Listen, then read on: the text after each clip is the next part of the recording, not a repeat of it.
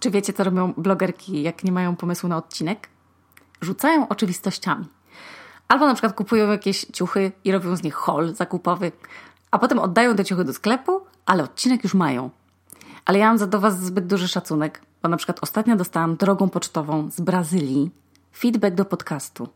I wiecie, ile ten list szedł? Równy miesiąc. Ja mam do Was duży szacunek, bo oferujecie mi na przykład wysłanie knopersa w formie batona w paczce. Albo na przykład piszecie mi w ogóle te miłe i inteligentne wiadomości. Jesteście bardzo utalentowanymi e, w większości osobami. No wszyscy jesteście utalentowani. Jesteście super. I dlatego, że mam do Was szacunek i lubię Wam ofiarować jakiś odcinek, to pomyślałam, kurwa, a może QA? Czyli odpowiem na pytania, będę szczerze udzielać odpowiedzi i uznałam, że to zajebisty pomysł, żebyście mnie lepiej poznali. Ale Wy mi nie zadajecie żadnych pytań. I tu się pojawił problem, bo ja nie dostałam ani jednego pytania do tej pory. Z wielu powodów zapewne. No bo nie da się komentować pod podcastem, albo się mnie wstydzicie, albo po prostu jestem jak otwarta księga i wszystko Wam szczerze mówię sama.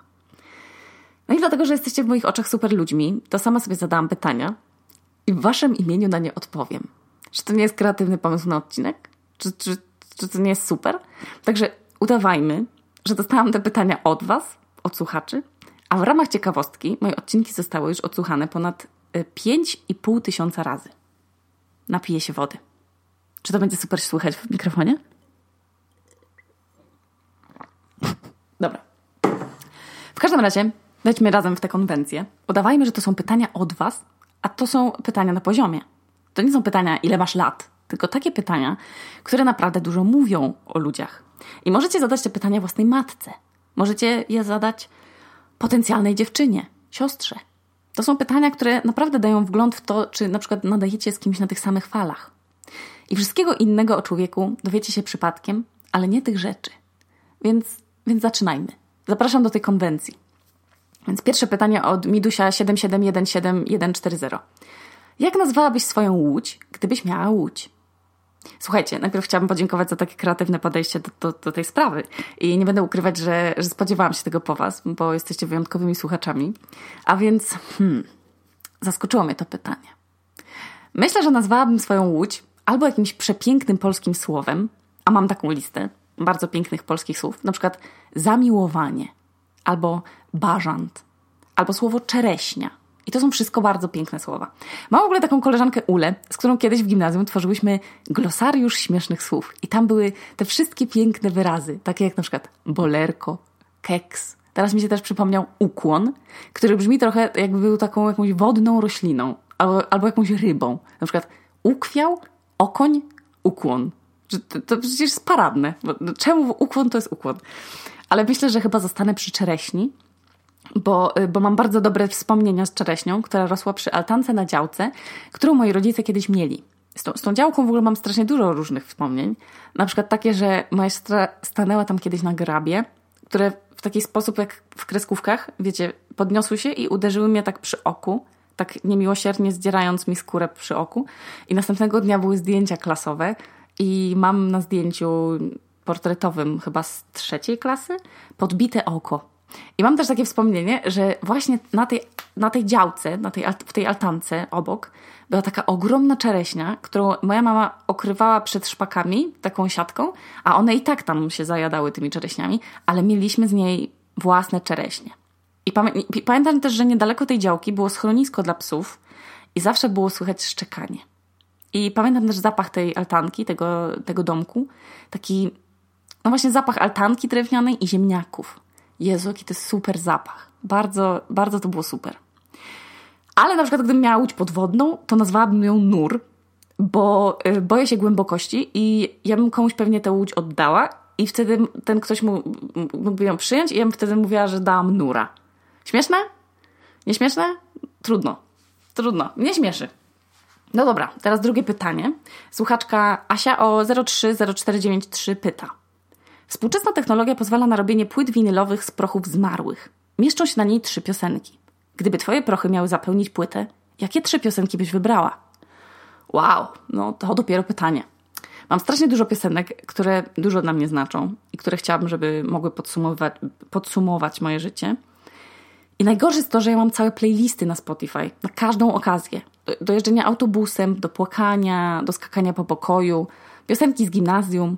Mam, mam po prostu taką obsesję na punkcie playlist i mam piosenkę na wszystko.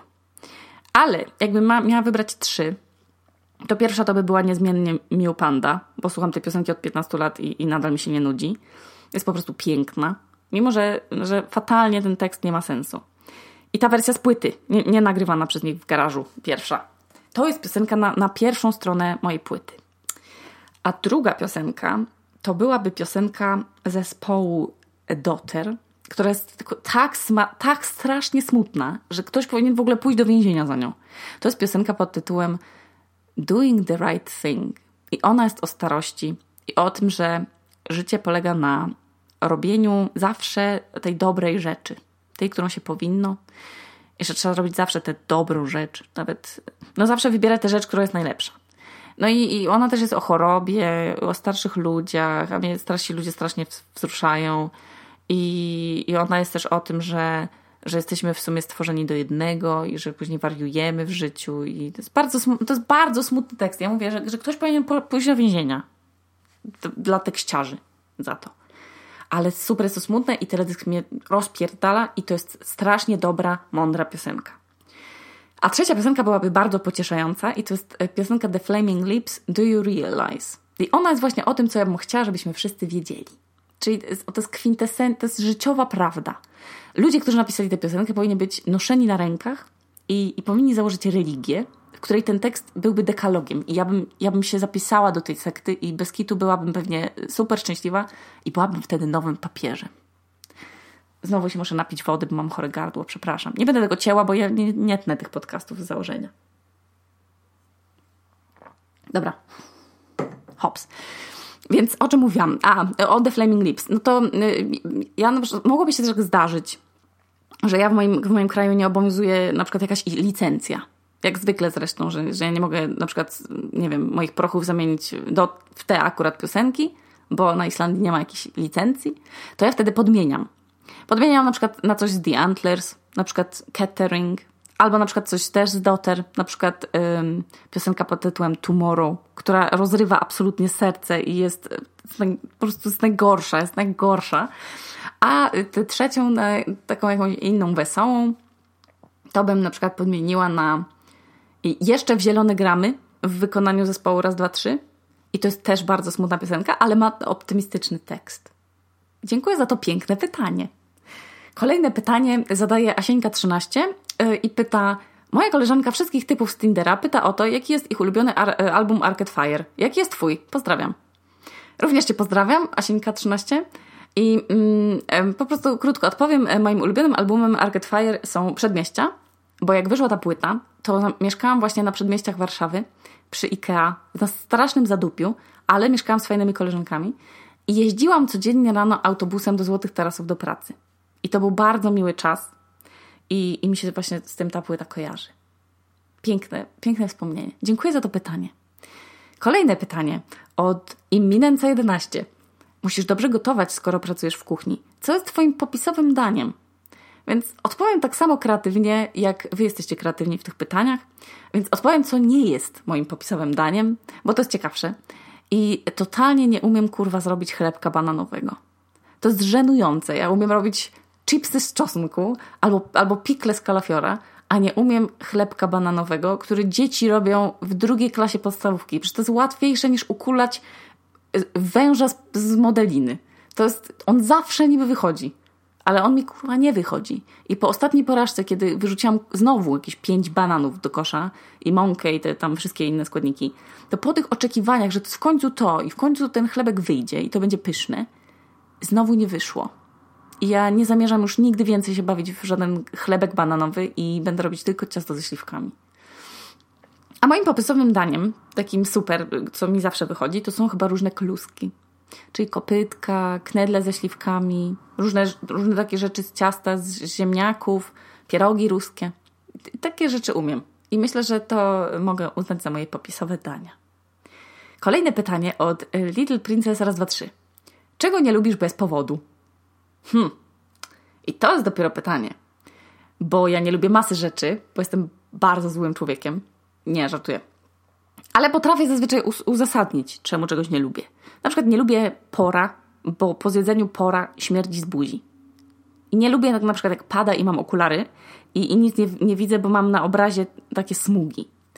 Ale jakbym miała wskazać jedną rzecz, której nie lubię bez powodu, a ja tego nienawidzę bez powodu, to są niepodomykane szafki. O Jezu, wzbudza to we mnie takie ogromne zdenerwowanie i ja nie cierpię tego, jak jest tak niezupełnie zamknięta szuflada. I ja nie rozumiem, czemu ludzie ich nie zamykają do końca. Nie rozumiem tego. Ja rozumiem, jak tam czasem na przykład jakieś, wiecie, jakaś skarpetka się tak zagnie i, i tak nie dociska się ta szafka, ale kurwa, przecież to wystarczy tę skarpetę poprawić. Więc to jest to, czego nienawidzę. I jeszcze też nie lubię, jak ktoś do mnie mówi Aśka. I są jakieś dwie osoby, które tak mogą do mnie mówić. I jest to Niemira i moja siostra.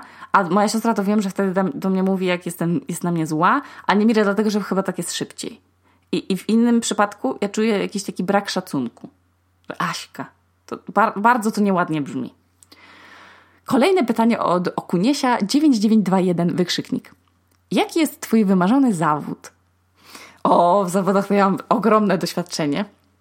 I wielu zawodów, ja już próbowałam i wiele zawodów przeżywałam. Ale y, ostatnio przyszedł mi do głowy taki zawód, który jeszcze jest przede mną być może. I jest to taki mój zawód wymarzony na ten moment życia. Jest to bycie juror, jurorem w talent show. Jezu, jak ja bym chciała być jurorką w talent show. Bo tak, lubię oceniać innych ludzi, wiadomo.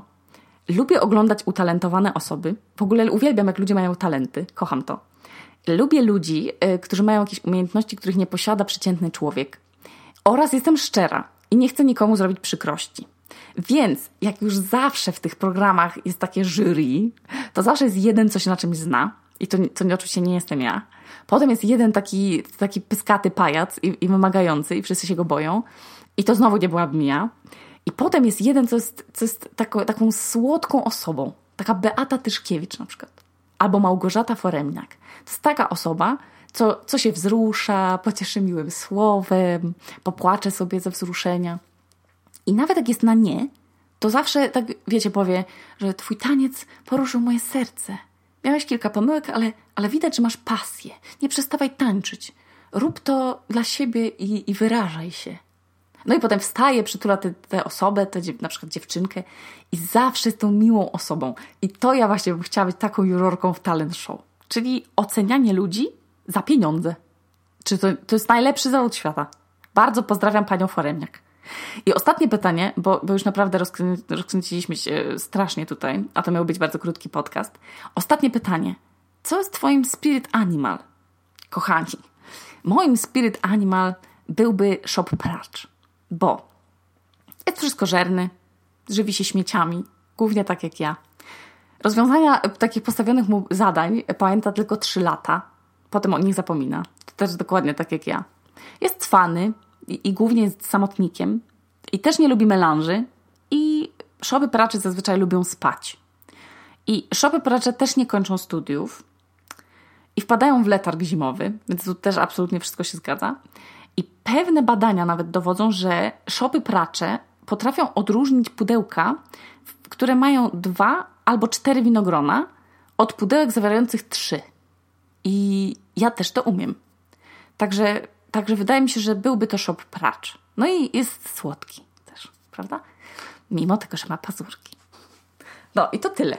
Dziękuję za te niesamowite pytania. Naprawdę nie, no, nie zaniżacie absolutnie poziomu. To był zaszczyt nagrać dla Was taki odcinek. I to, tu Okuniewska wciąż y, jeszcze w piwniczce w Reykjaviku. Niestety nie w jury żadnego talent show. A to był odcinek z pytaniami.